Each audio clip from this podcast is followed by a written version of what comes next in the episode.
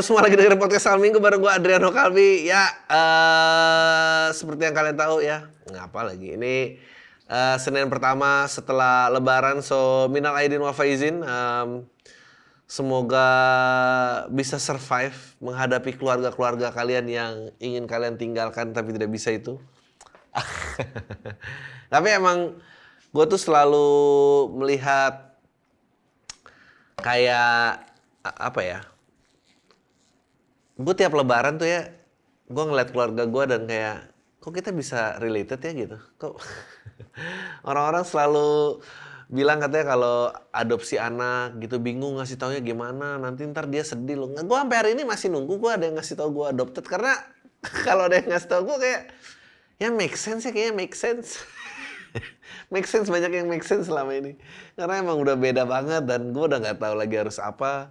Em, untungnya kayaknya karena gue nggak tahu apakah coba kalian komen apakah ada karena ini lebaran terakhir sebelum pilpres ya Eh, karena waktu lima tahun yang lalu tuh lebarannya deket sama pemilu kan dan itu percakapan tentang pemilu tuh kayak setan sekarang gue nggak tahu kayak gimana mungkin karena kemarin ada gubernur yang keserimpet ngomong ya jadi apakah bisa gitu. Wah tapi itu pasti dari yang nggak tahu ya. Dia kan mestinya representasi yang liberal. Apakah dia sekarang menjadi idolanya konservatif? Dan gue percaya memang memang lagi cari-cari suara itu gitu. Dan dia kayak makanya sekarang pergerakannya PDI mau koalisi ke mana gitu. Koalisinya pihak-pihak konservatif semua. Dan nggak tahu masih bakal diterima apa enggak gitu. Sementara yang tadinya mantan gubernur DKI yang dikira ko- tokoh konservatif sekarang lagi ya bebas dari tuntutannya dia bisa melenggang kangkung lah. Gue rasa kalau dia sampai jadi presiden itu berarti emang udah rezekinya dia. Karena dia nggak ngata-ngatain orang orang tuh kayak nembak-nembakin kakinya sendiri gitu kayak saling tembak dan dia udah dia jalan aja gitu.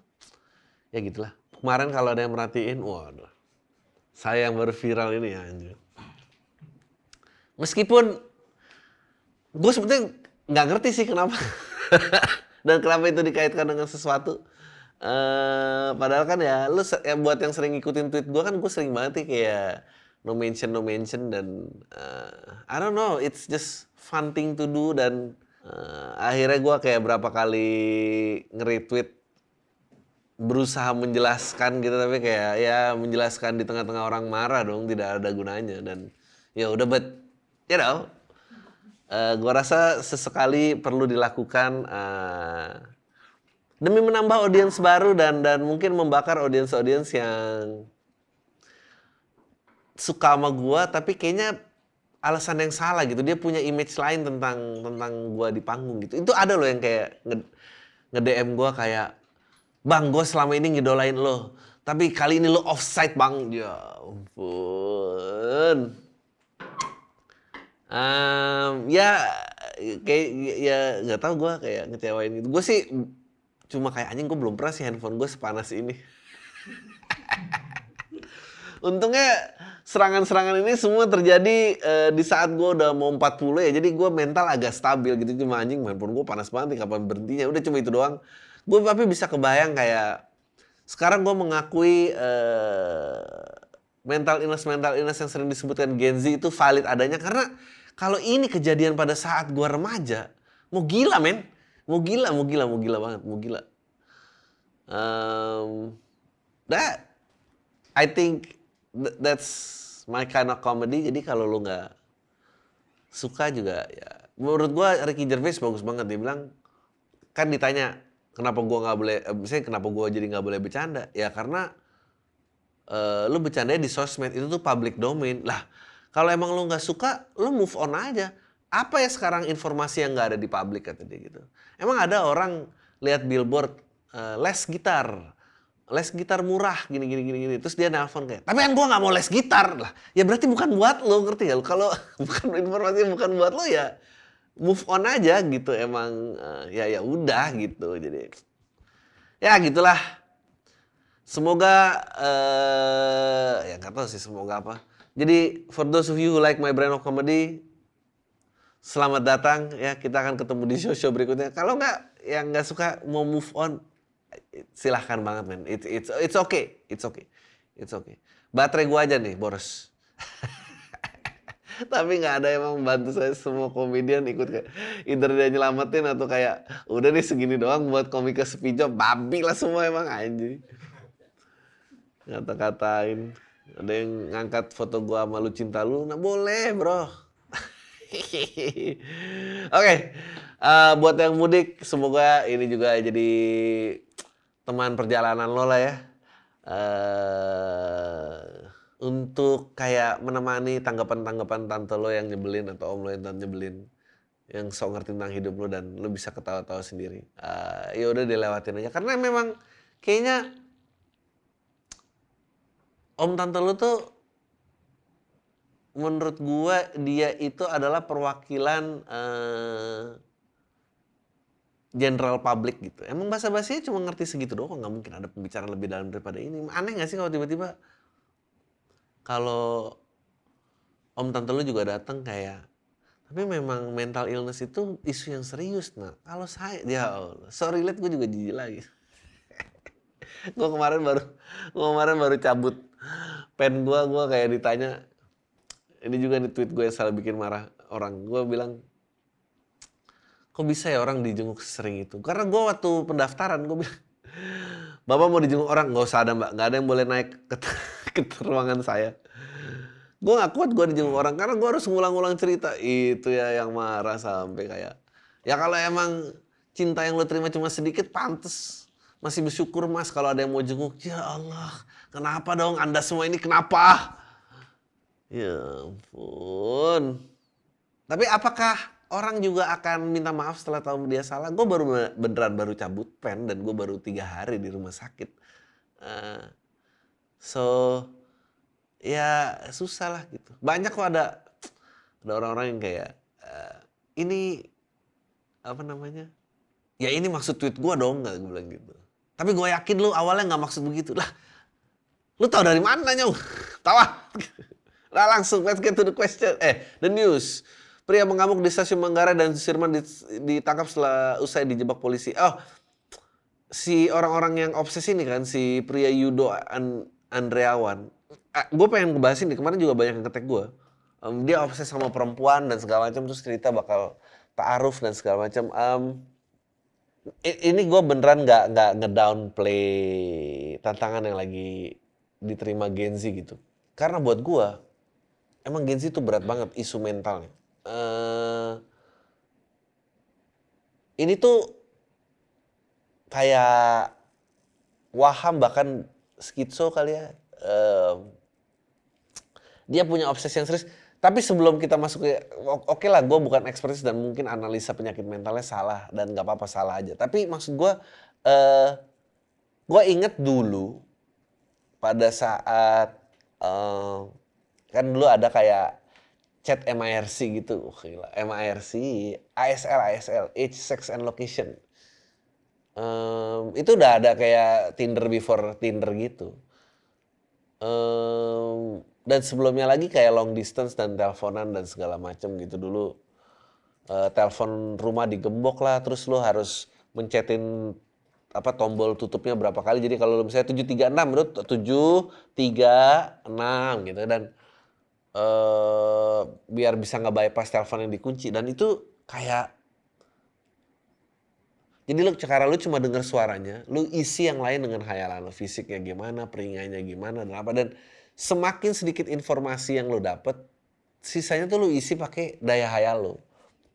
Nah dulu waktu MIRC juga kayak gitu, oke cantik nih apa nih segala macam dan dan oh, ternyata orangnya beda gitu apa gitu segala macam. Nah tapi itu kan dulu lo harus dial up, lo harus connect terhadap suatu tempat, diam dulu dan kalau lagi habis ya lu geser, lu istirahat terus pulsanya habis gitu atau kayak uh, jatah koneksi lo habis gitu dan lo nggak ini. Dan sekarang tuh kan 24 jam ya gitu dan lo cuma ngeliatin sosial media orang berputar-putar dan lo menaruh asumsi lo bagaimana orang itu uh, nyata gitu.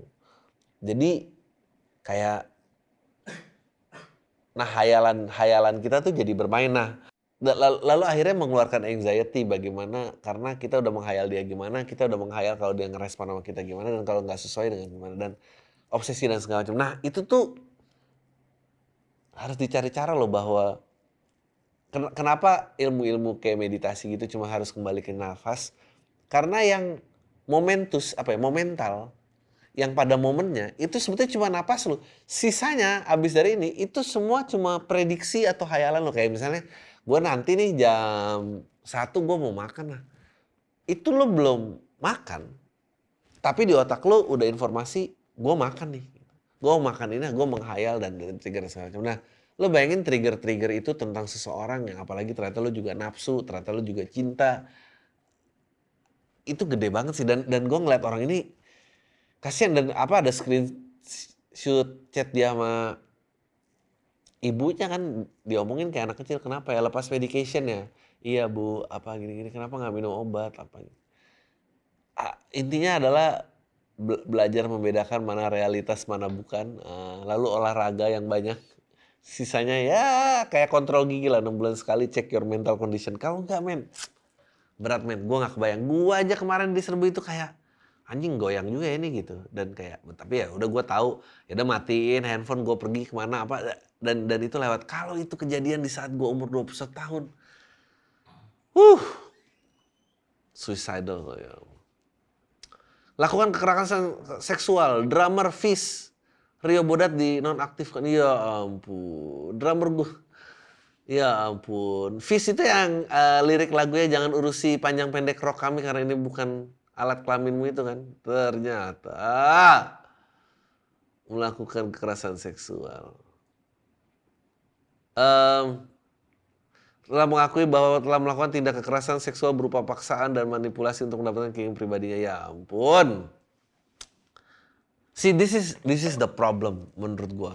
Gua kangen banget sama era 90-an di mana orang punya spesialisasi di bidangnya gitu. Uh, Michael Jordan ya dia bicara tentang basket ya dia bahkan tidak pernah mau mengendorse gubernur meskipun apa wali kota pertama orang hitam apa gubernur pertama orang hitam. Karena dia merasa itu bukan ekspertisnya dia. Yang bisa dilakukan adalah main basket. Dan gue menciptakan merchandise uh, sepatu yang mendukung gue excellence jadi pemain dan orang-orang beli itu dan nggak apa-apa itu skupnya dia tapi kalau mengarahkan politik dan mana itu dia merasa bukan skupnya dia. Nah buat gue akhirnya terlalu banyak orang-orang yang bicara skop di luar profesinya yang dia nggak punya ekspertisnya. Uh, gue dengerin lagu oh bukannya itu bukan Fis nggak Vince orangnya asik-asik aja ya Allah tapi juga kenapa dong kenapa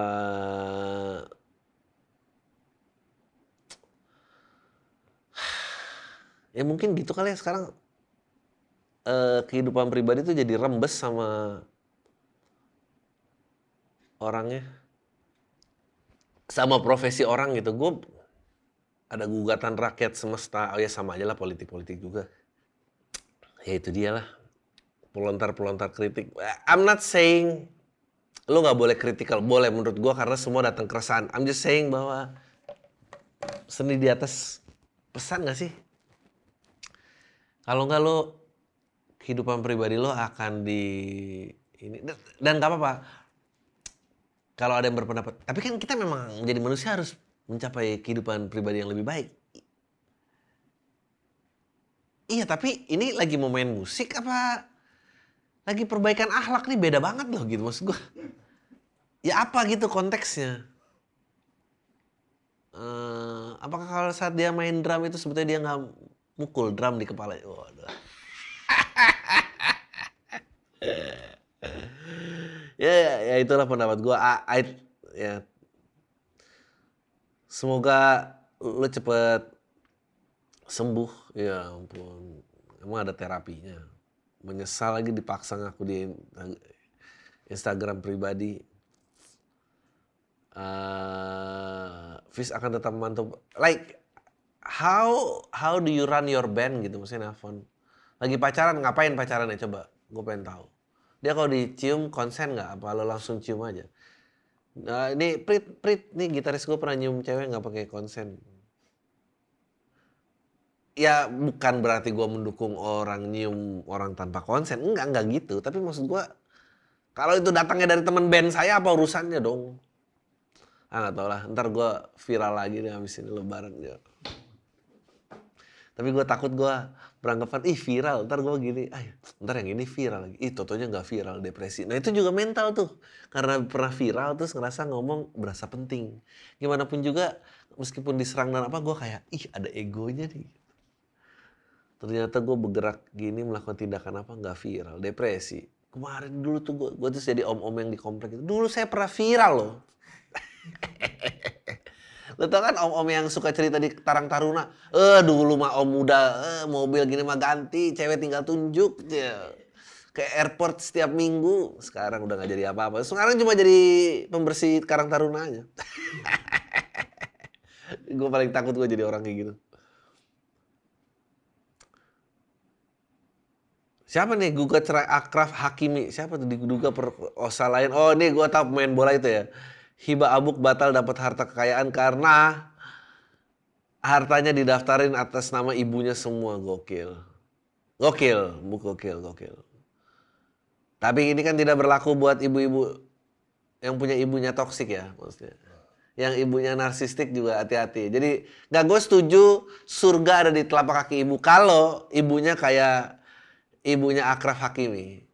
Karena ya pertama ceweknya bininya nyebelin menyeraikan dia karena baru tuduhan memperkosa loh belum ada ini. Kecuali dia beneran memperkosa ya. Ah tapi kalau dia terbukti beneran memperkosa ini gimana coba? Apakah pengadilan harusnya bisa merampas hartanya yang udah dikasih ke ibunya? Tapi saya yakin ya kalau anak-anak ini ngasih duitnya ke ibunya semua ibunya lari pasti Ibu, bu beliin saya ini dong. Ya udah habis duitnya kepake kemarin buat nolongin si tante itu. Ya. Nggak sekarang eh ibunya si Akraf itu saudaranya banyak kak gitu masih sering kumpul keluarga nggak? Kalau kalau iya menurut gua taktik ini belum tentu bisa ditiru karena banyak kan tuh ibu-ibu yang kayak kasihan tante dulu ibu kecil tuh sekolah dibantu sama dia ya kalau lu titipin harta lo sama ibu yang begitu ya hilang lah Meskipun ini kita senang aja ngeliatnya orang baru dituduh suami kena musibah malah lu ceraiin tuh mau minta hartanya setengah terus dia ternyata disimpan sama ibunya. Ya ampun. Sebetulnya yang lucu dari ini adalah kalau si Akraf itu mau ngasih duit ke ibunya itu secara sukarela, ini jadi lucu. Jadi mungkin ada conversation kayak Bu, saya kayaknya harus nikah, tapi saya kayaknya kurang percaya sama orang ini. Saya kurang percaya, Bu.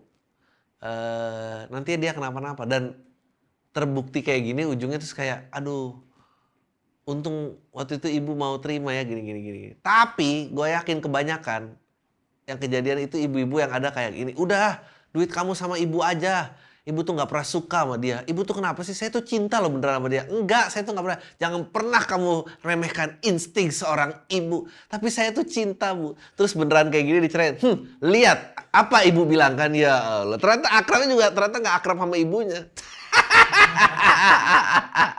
lo kan nggak pernah tahu. Lo ngerasa ini bagus karena mau di kalau dia nggak akrab sama ibunya ya Allah.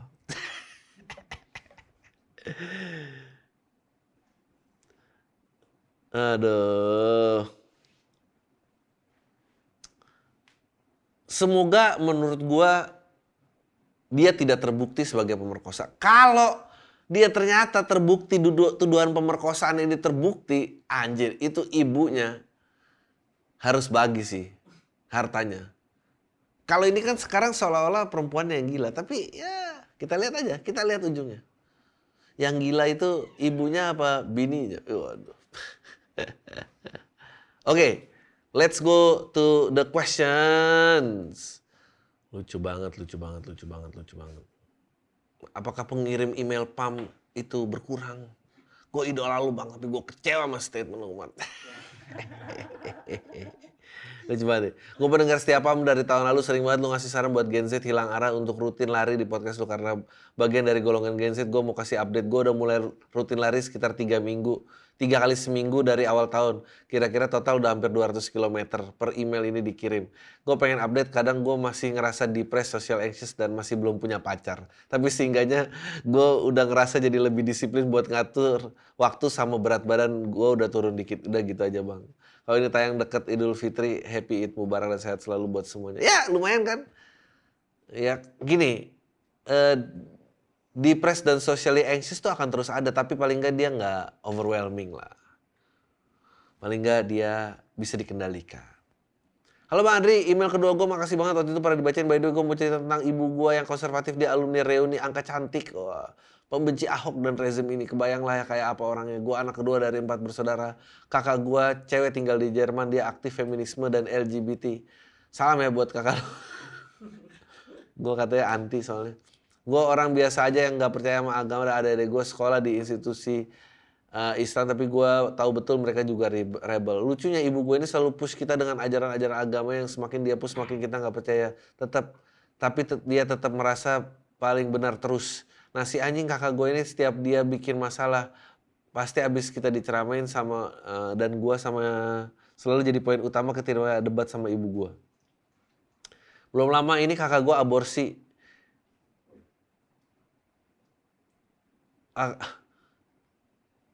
ah, belum lama ini kakak gue aborsi. Anjing kenapa sih dia harus bilang aborsi? Kenapa nggak bilang aja keguguran? Setiap hari terus aja full ceramah gue sampai muak akhir-akhir ini karena tiap gue debat pasti ibu gue nangis dan bilang ibu gagal mendidik anak jadi malah ya coba kalau ibunya akraf kayak begini anak stres men. Jangan jadi kayak kakak. Ya memang gagal tapi udah gitu ya malah makin dipush ajarannya kan bukan e, kan anjing bukan evaluasi ya lucu banget. Gue nurut sama emak gue yang selama ini bukan karena pilihannya dia lebih baik tapi karena emang males aja dengerin bacaan ceramahnya kalau nggak dilakuin bener kata lo bang kayaknya emang lebih cepat ditunggu mati daripada berubah. Ya mau gimana pun juga dia tetap ibu gue setidaknya gue bukan anak broken home. Oh ya bapak gue fine fine aja seperti bapak-bapak pada umumnya. Tertekan setiap saat tapi tetap enjoy living dengan keadaan ya Allah. Eh, share dong bang tips and tricks untuk menghadapi orang tua konservatif biarpun nggak ada pesan moralnya yang penting bisa jadi lucu buat ngadepin hal segitu aja bang sore agak panjang. Ah pesannya yang pertama keluar dari rumah. Karena diubah nggak bisa. Jadi mending dihindari aja. Uh, dihindari aja uh, karena ya memang mau diapain lagi. Karena emang udah cuma segitu aja. Apalagi lo di Jerman dia ikut reuni. Ya Allah jauh banget itu jauh. Itu mungkin 30 tahun lagi lah ya A, menurut gue bisa hilang kalau politisi-politisi boomer udah pada nggak ada dan dia udah nggak menggunakan mobilisasi mobilisasi-mobilisasi kepercayaan dalam pengambilan suara masyarakat. Waduh, jadi serius aja. Udah keluar aja dari rumahnya. Oke. Okay.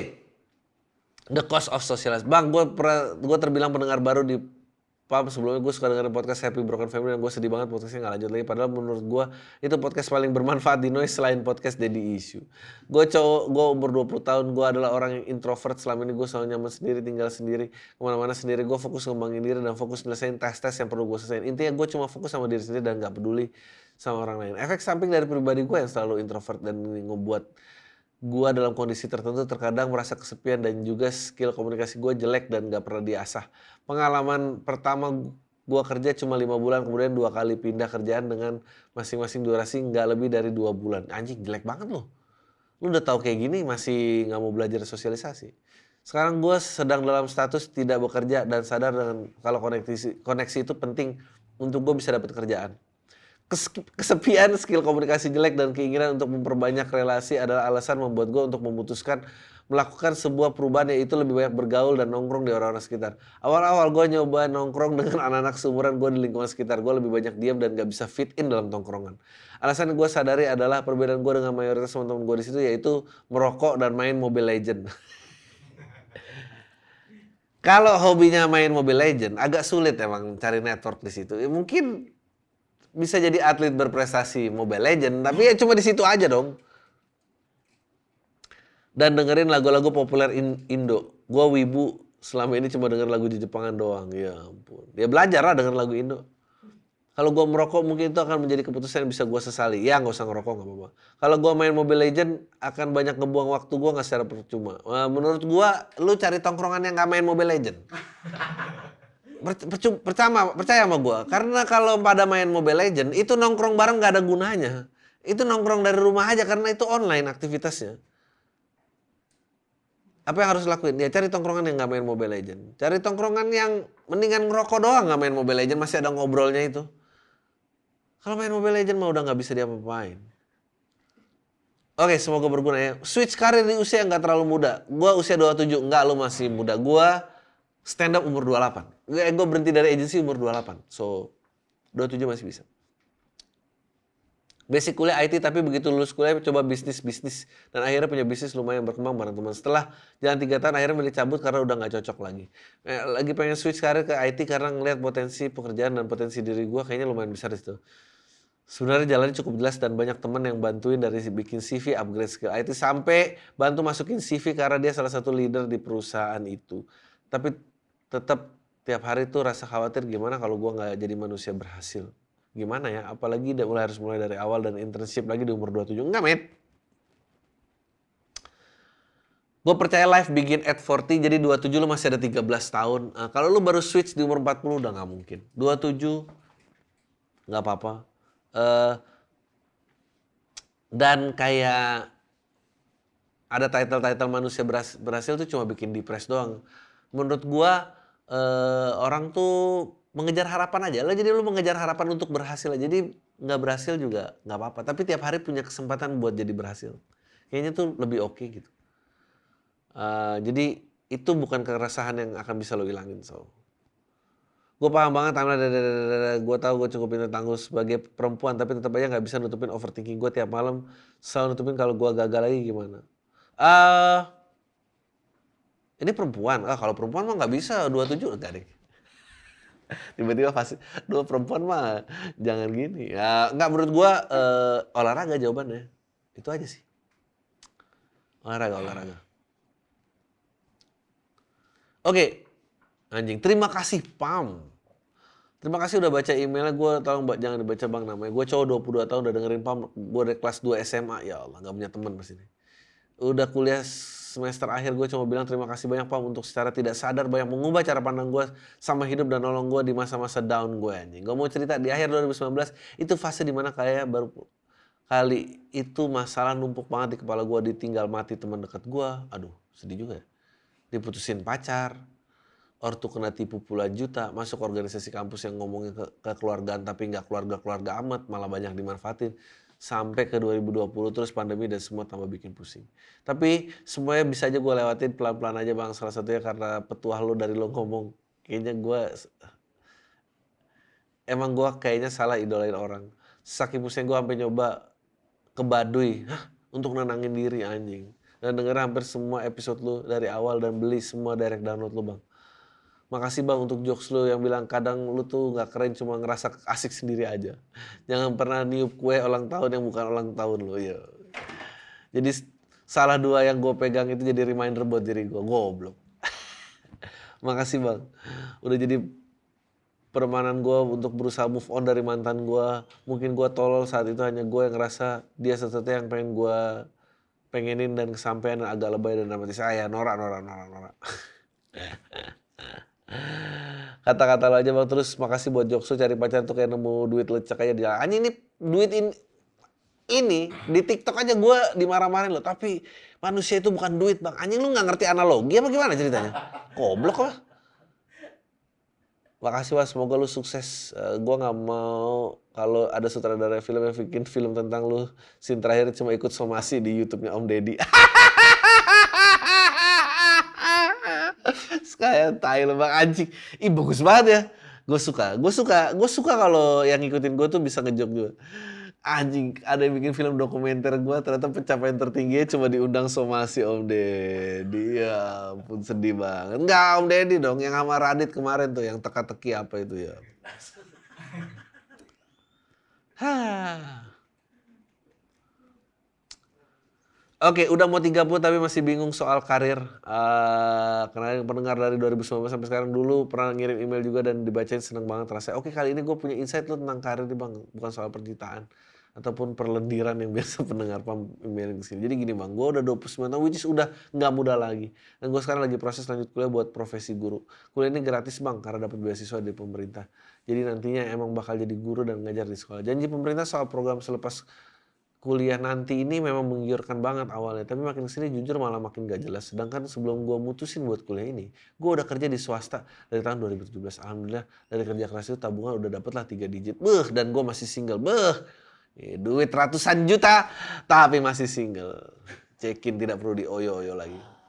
Gue lepas kerjaan gue buat full jadi mahasiswa ini karena emang gak bisa sambil kerja. Nah Gue mau minta insight dari lo aja bang. Menurut lo worth it gak sih bang kalau gue ninggalin pekerjaan gue untuk jadi guru eh, dari program beasiswa ini? Wah, gue nggak tahu.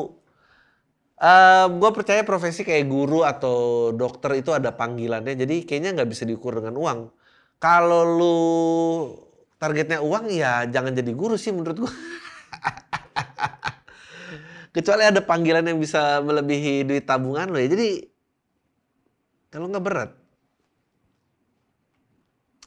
selama ini kan lo bilang sendiri um, kalau nggak ada orang yang passionnya itu jadi guru selanjutnya gue ada exit plan sih bang. Misalnya emang jad ternyata janji pemerintah nggak sesuai sama awalnya itu gue mau ke Jepang bang. Soalnya cewek gue udah keterima di sana dan lagi proses prepare buat ke Jepang.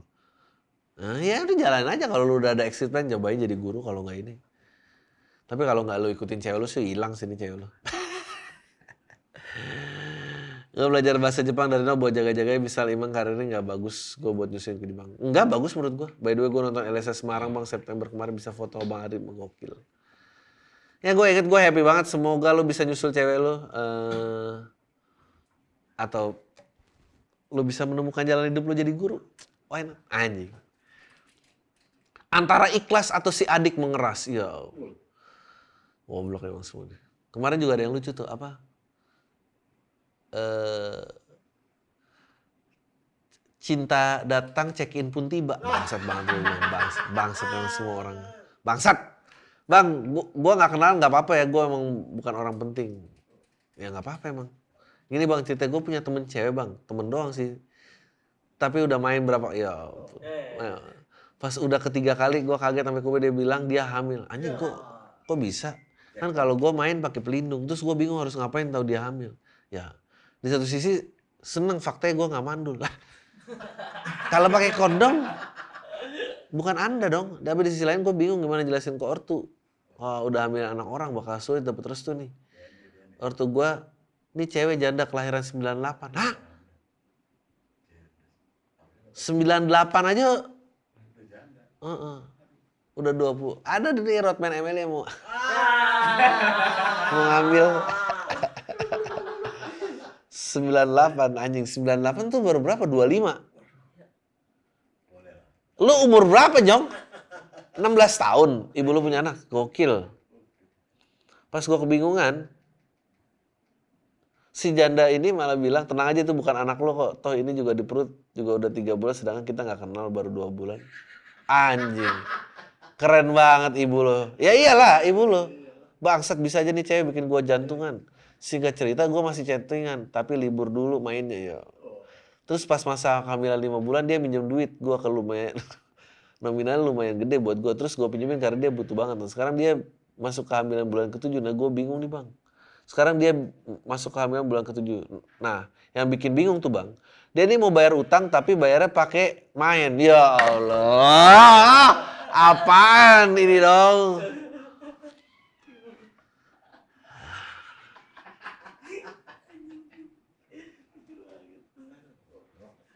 Tapi ntar dulu katanya takut nggak selamat ini kan. Ntar aja abis lahiran. Nah. Kalau utang nggak kebayar, gue jangan nagih ke keluarganya dia. Yang bikin gue bingung tuh kalau mau mengikhlaskan kayaknya belum sanggup karena nominalnya lumayan gede. Nguras dana darurat gue. Terus lumayan ada backing, backingan kalau mau, ya. Di mana sini ceritanya? Lagi hamil tua pas posisinya lagi bulan puasa ya. Gimana ceritanya? Anjing ini gue bacain setelah lebaran gue pengen tahu lu eksekusi apa enggak nih. Coba email lagi. Segitu aja bang ceritanya. Anjing ini bohong ya? Bohong pasti nih yakin gue. Sebenarnya ada cerita lain, gue spill judulnya bang hampir dibegal ketika dengerin podcast Al Minggu di perjalanan pulang. Ya ampun. Ya ampun. Anjing aneh banget. Tapi ibu lu sih keren banget. Mau nanya bagaimana pendapat atau persepsi Bang Ade mengenai pengaruh pengguna dunia media teknologi terhadap dunia pendidikan gimana Bang? Ya ampun.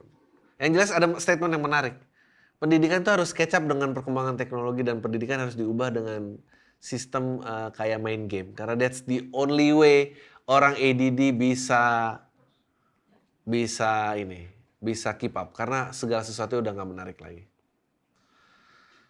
Oke. Gaji yang lumayan atau hobi yang menghasilkan? Ya kalau hobinya cukup ya hobi lah. Menghasilkan tuh berapa sih? Lakuin dua-duanya emang nggak bisa bang. Pasti capek sama kerjaan. Tapi lu berapa? Dua-dua udah berhenti aja. Oh dua-dua mah coba-coba aja men, nggak apa-apa men. Bisa nggak sih survive katakanlah jadi musisi? Menurut gua di 20-an ya menyenangkan-menyenangkan aja. Nah gua nggak tahu nanti ah, kan harus dijalani dulu di umur 20-an jadi musisi. Gua langsung motong-motong aja karena panjang email. Uh, uh, jadi 20-an tuh akan berbeda banget sama 30-an. Menurut gua kalau 20-an mau jadi musisi coba aja dan nggak ada yang bisa ngejudge abis itu dia mendarat di mana. Kalau mendaratnya bisa dijadiin pondasi ya sikat terus sampai tua.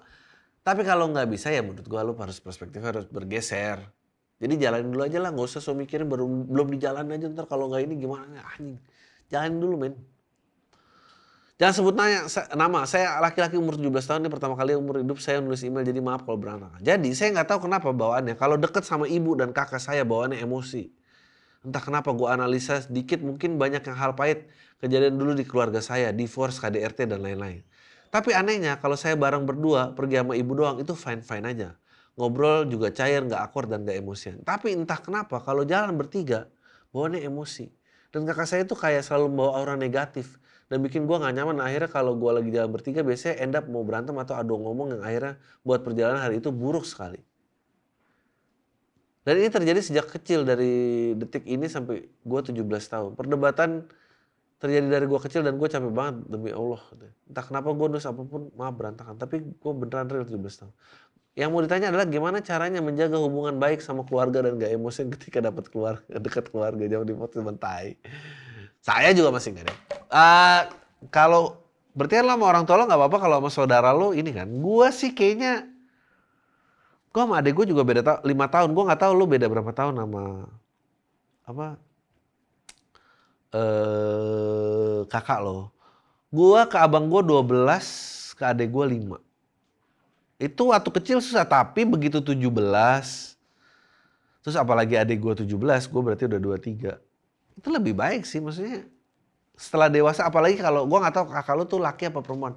Gue bersaudara laki semua jadi kayak bandelnya sama pergaulannya sama. Begitu udah 17 jadi jadi akrab banget. Gue nggak ngerti dinamik kakak adik beda gender sih uh, atau gue nggak boleh ngomong gender tergantung dia mau identify apa ya repot banget gue sekarang mau ngomong apa um, jadi ya ya begitulah ya udah itu aja ya.